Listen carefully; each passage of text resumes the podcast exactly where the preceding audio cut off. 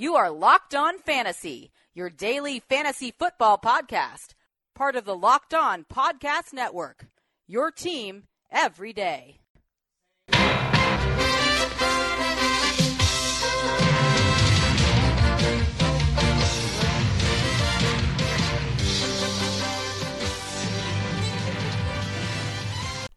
Greetings, everyone, and welcome to another edition of the Locked On Fantasy Football Podcast. As usual, I'm your host, Vinny Iyer. When I'm not doing this, I'm writing about NFL and fantasy football for SportingNews.com.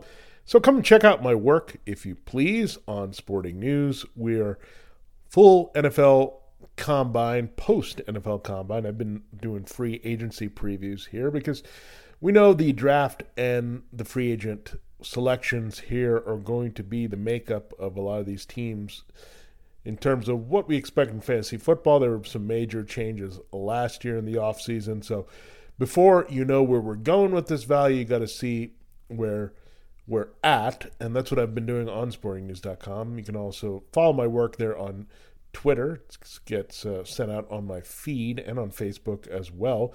The latest team I wrote about on Sporting News in terms of uh, free agency and the outlook for the offseason is the New York Giants. They're very intriguing because I think this is a team that uh, didn't give much fantasy football production last year, but really could up everything this year across the board, all their weaknesses. And looking at uh, what I wrote will tie into something I didn't write about, which we know that Eli Manning is going to return as the starting quarterback. We thought there could be a break up there. It was pretty bad there at the end of the Ben McAdoo era where Eli was benched. They gave Geno Smith a start, not even Davis Webb.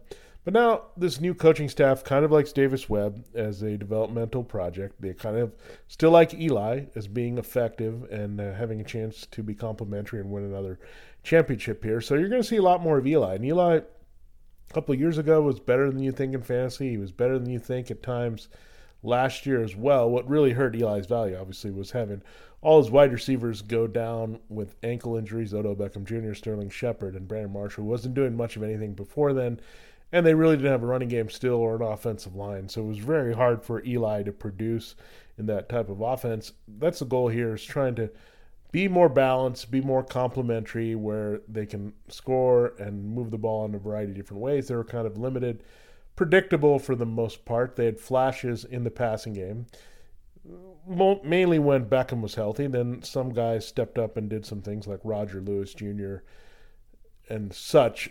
While he was gone, Evan Engram also kind of did some more here. So when you look at uh, Engram, Shepard, and Beckham, that's not a bad place for Eli to start for a rebound season here.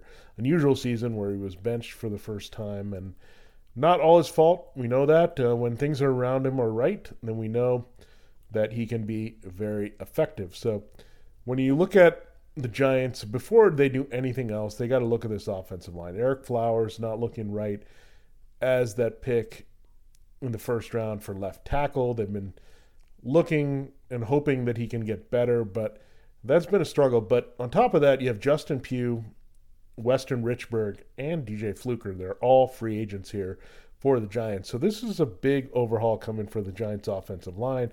We saw the effects of that in different places last year, namely the Rams when they brought in Andrew Whitworth and uh, John Sullivan there.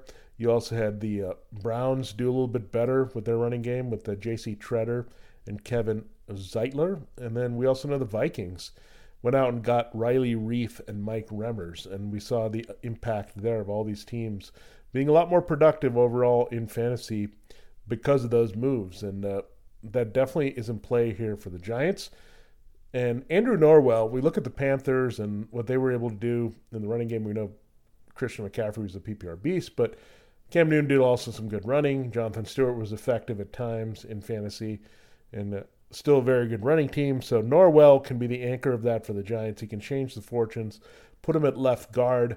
I think they also look for a center. Maybe the best one out there is uh, Ryan Jensen of the Ravens. You also have Zach Fulton of the Chiefs. I'd expect they're going to get Norwell and another offensive lineman with the potential to start in free agency. We know about Dave Gettleman, his history for the Panthers. He's the hog molly guy. He wants the offensive line. He believes in having a strong interior, and that was the key there for the Panthers. When you look at both sides of the ball, you had uh, KK Short and uh, Star Lotulelei on one side, and then the offensive line, they did some great things there, mainly with uh, bringing in Norwell and uh, have him uh, develop into a starter out of an undrafted free agent situation. So he's going to get his big payday, and that's why I think he's going to leave Carolina. He wants the big payday. He didn't get it because he wasn't drafted. So here comes Gettleman and his offensive coordinator in Carolina, Mike Shula, who's joined the staff with Pat Shurmur there. So you look at this, this offensive line should be much better for the Giants. I think you can also see them drafting a potential starter maybe in the second round there to uh, support what they're doing here. But the key is going to be getting a guy that can be a massive run blocker. That's where they've really struggled, and that's where the Giants have lost their way. They used to have that power running game, but that has completely disappeared. And speaking of running game, now we'll look at their backfield. That's going to need a tune up as well. Orleans Darkwa, they did like him, the old coaching staff. He did what he could. He ran hard. He produced when he could. He had a big game there in the Week 17 game against the Redskins. Some other games where he found the end zone and was fantasy viable. But we know Darkwa's just a guy. There's nothing too special about him. He just did all the little things right to get on the field. And in relation to the terrible play of the other Giants back, mainly Paul Perkins, and then uh, a little bit of Wayne Gallman struggling as a rookie. It was easy there for Darkwa to stand out, and Darkwa is just a guy, but I think he can be useful on another team. They're not looking for that type of a swing man here. Shane Vereen, highly disappointing, brought in as a free agent a couple years ago to be that passing game back, and just didn't pan out from the Patriots coming over. So they need some changes there. So I think Jerick McKinnon is a guy that has been mentioned because of the Shurmur connection. Obviously, played for the Vikings last year, had a solid final game there against the Eagles in the playoffs. But I think he's going to be a little bit too rich here because McKinnon earned some money there. Good fill in down the stretch with uh, Dalvin Cook out, with uh, Latavius Murray.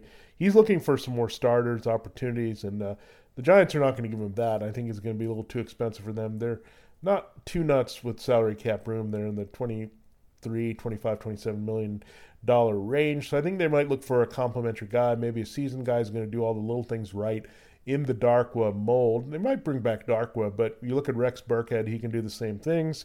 Damien Williams as well, pass protector, good backup. And this all will kind of give me an indication of how far they're going to go for the talent that is Saquon Barkley of Penn State. He had a great combine there, just brought it all around.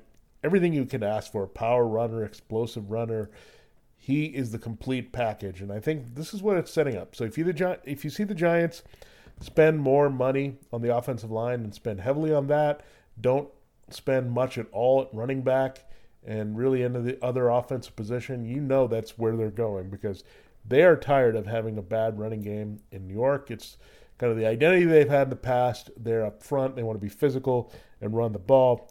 And so it'll give you a good indication, again, what they do. If they are more about the running back here and uh, don't do as much on the offensive line, it would be surprising. But I think everything is lining up for them to get Barkley, and that's an exciting proposition for fantasy football in 2018, if especially with those line upgrades to be here for the Giants and some familiarity and threats in the passing game to keep it balanced and explosive. Now, Barkley, what a show he put on at the NFL Combine. If you want to know more about the risers and fallers, then you got to listen to Locked On NFL Draft here on the Locked On NFL Network. John Ledyard and Trevor Sikkema do a great job of breaking down the prospects and all the, that you need to know the stocks with pro days coming up, mock drafts, all that good stuff. And uh, you can also listen to uh, Locked On Giants on the network to find out more about their offseason, the rumors, the latest in free agency that's coming up. And next week we'll have the free agency madness, uh, silliness, uh, extravaganza, whatever you want to call it. It's going to start next week, and the Giants figure to be players, and you can keep track of that as well by listening to that show and uh, seeing what they're going to do here with the combination of Pat Shurmur and Dave Gettleman. So be sure to check all those shows out and make sure you uh, download those from iTunes or wherever you get your podcasts, as well as Locked on Fantasy Football. Now, when we look at the Giants and their wide receiver situation, we mentioned before that uh, Beckham and Shepard are pretty set here. We know that for a long time, but Beckham's going to have to be paid, so they have to kind of explore a little bit an alternative just in case they can't get the deal done with Beckham or don't want to get the deal done. We know with Josh Norman, there's a history there with the Dave Gettleman not overpaying for a guy that he doesn't think is worth it. It's a little bit different because Norman was getting his kind of his second contract late in his career, right before he's become 30. Beckham is still very much in his prime, but still they're going to need some help. I know you could see less three wide receiver sets away from Ben McAdoo. That was pretty much the base offense, but we know Shurmur can do that too. There's a lot of situations where Adam Thielen worked the slot. You had uh, Stefon Diggs and Jarius Wright out there as well. So a lot of three receiver sets from the Vikings. So they're not going to totally take that away. We know they can incorporate both the three receivers, but you know, in the Vikings offense, we knew that Kyle Rudolph was pretty much the third option. Still, you'd like a third option for the Giants just so that they can get Sterling Shepard in the position of Thielen and being in the slot consistently and open things up and uh, create some space there for Beckham. We know he's still going to get the double teams, but you want a more legitimate body. Brandon Marshall was not that I think he was just too overwhelmed. He was just too old, frankly,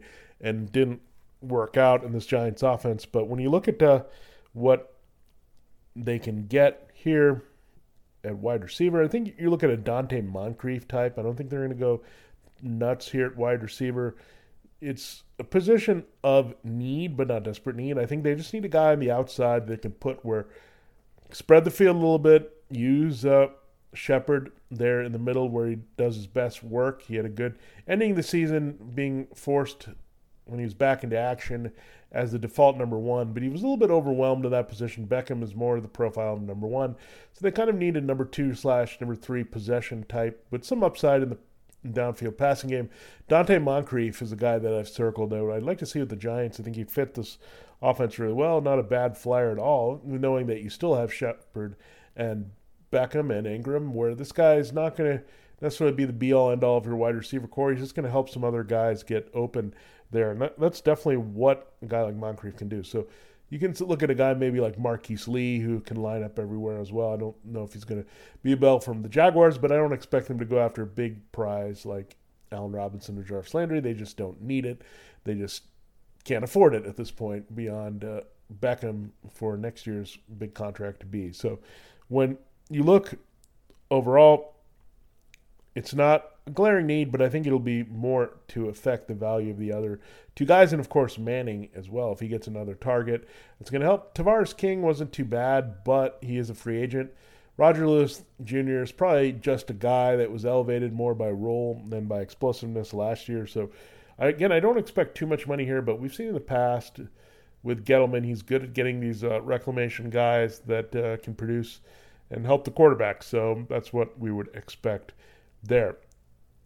Now, another way that the Giants could go with their offense at running back is instead of looking at the receiving back, they could look more to a Jeremy Hill type. And if it's Jeremy Hill or limited running power back like that for early downs, Chris Ivory's already been taken. He just got signed by the Bills. So if it's a type like that, and you know they're really into Barkley more so, but he's going to be a big weapon for this offense as a uh, receiver and runner if they draft him. And it looks like all signs are pointing to that at this point, unless they trade that pick, which is a possibility. But for now, that's where you have to think the Giants are headed. And I think that's the whole thing that can uh, shape their offseason how much they invest in run blocking in their offensive line and how much everything sets up for spending on Saquon Barkley. Defensively, they'll look for some help in linebacker safety remember a couple years ago, this was a very good defensive unit that could uh, make a ton of plays with uh, again Damon Harrison and Olivier Vernon and Janoris Jenkins. They don't really have too much to spend here, so